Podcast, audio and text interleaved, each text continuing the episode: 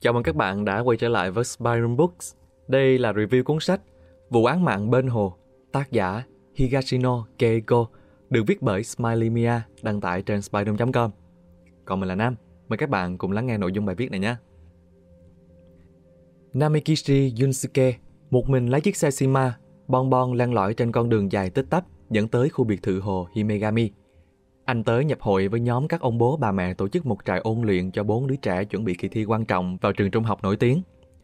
Khu biệt thự nằm giữa một rừng cây rậm rạp xanh rì.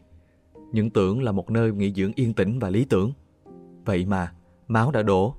Một cái chết bất ngờ ập đến. Một vụ giết người khó hiểu. Bốn cặp vợ chồng đang ấp ủ những mưu tính quái đản.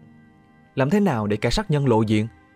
Mặt hồ Himegami phẳng lặng, phản chiếu bầu trời xanh kia, có ngày lại gợn sóng. Giống như những tác phẩm trinh thám trước đây của Higashino Keigo, yếu tố trinh thám vẫn luôn là cái nền móng vững chắc để ông xây dựng vào những khía cạnh về xã hội và tâm lý của con người. Với vụ án mạng bên hồ, đi cùng khả năng kể chuyện tài ba và nghệ thuật miêu tả nội tâm nhân vật tài tình là khả năng tháo gỡ nút thắt trong một câu chuyện với những tình huống đầy nghiệt ngã, khiến bất kỳ độc giả nào cũng phải ngã mũ thán phục về cách dẫn dắt người đọc của Higashino Keigo. Sự sắp đặt vấn đề tài tình chỉ trong bốn chương sách.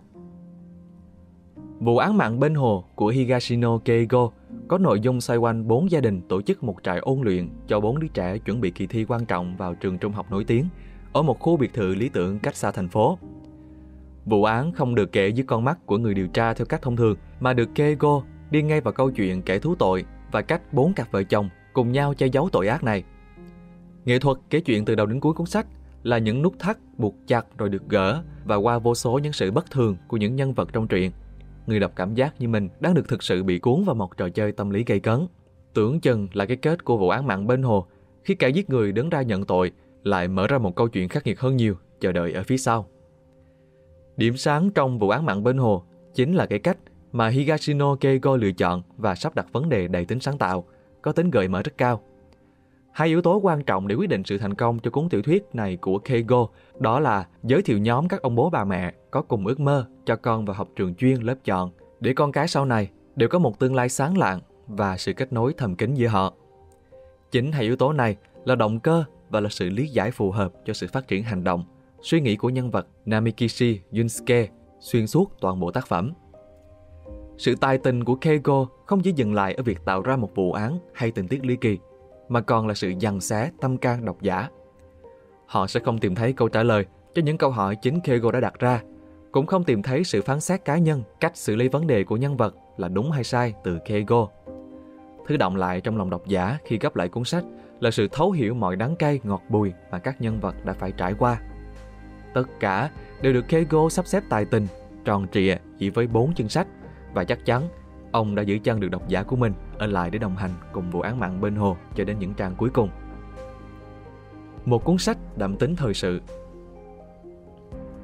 Tính thời sự trong tác phẩm đáng bàn nhất có lẽ là việc các bậc phụ huynh sẵn sàng hy sinh tất cả mọi thứ để con mình có thể đổ vào trường chuyên lớp chọn. Higashino Keigo một lần nữa khẳng định tài năng đầy sáng tạo với những cốt truyện mới lạ táo bạo khi lựa chọn một vấn đề tưởng chừng như quá thân thuộc với độc giả và khó để có thể khai thác thêm. Trong vụ án mạng bên hồ, Keigo khai thác triệt để ranh giới khó phân biệt giữa tình thương và sự áp đặt. Bậc làm cha là mẹ nào cũng hy vọng một tương lai tươi sáng, một cuộc sống ổn định cho con cái mình sau này. Ấp ủ mong muốn này, ở Nhật Bản nói riêng hay các nước phương Đông nói chung, ngay từ nhỏ các bậc cha mẹ đều hướng con mình học trường chuyên lớp chọn với những cuộc đua khốc liệt và căng thẳng như chọi gà.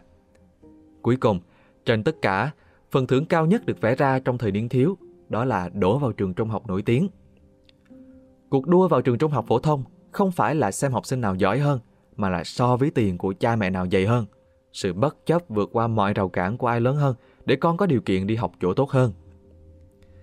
Ta tự hỏi, bọn trẻ làm sao khác đi được khi chúng đã được dưỡng dục cẩn thận như thế, được tuyển lựa khắc khe qua vòng này vòng kia và được gọt giũa kỹ lưỡng về mặt tư duy bọn trẻ sẽ làm bất cứ việc gì người khác yêu cầu, đạp đổ mọi chướng ngại vật để đạt được điều mà chúng tin là đúng. Qua đó, tác phẩm đã thể hiện một góc nhìn về những lý lẽ của các bậc phụ huynh để bắt con cái sống theo kỳ vọng ích kỷ của bản thân, vô tình khiến những đứa trẻ bị hủy hoại ngay từ khi còn nhỏ và có lẽ sẽ khó có khả năng nhận ra mình sai khi mắc lỗi. Kết Vụ án mạng bên hồ của Higashino Keigo là một câu chuyện thiên về tâm lý và khiến độc giả phải theo dõi những biến hóa trong từng câu thoại của mỗi nhân vật. Hãy đến với tác phẩm để bạn có thể tự cảm nhận mọi xúc cảm của bản thân khi hòa mình vào câu chuyện của các nhân vật. Để tự vấn chính mình đâu là ranh giới của sự yêu thương bao bọc. Khi ta làm cha, làm mẹ sẽ yêu thương con mình như thế nào cho đúng cách. Trên đây là toàn bộ nội dung của bài viết. Hy vọng là các bạn sẽ thích video lần này.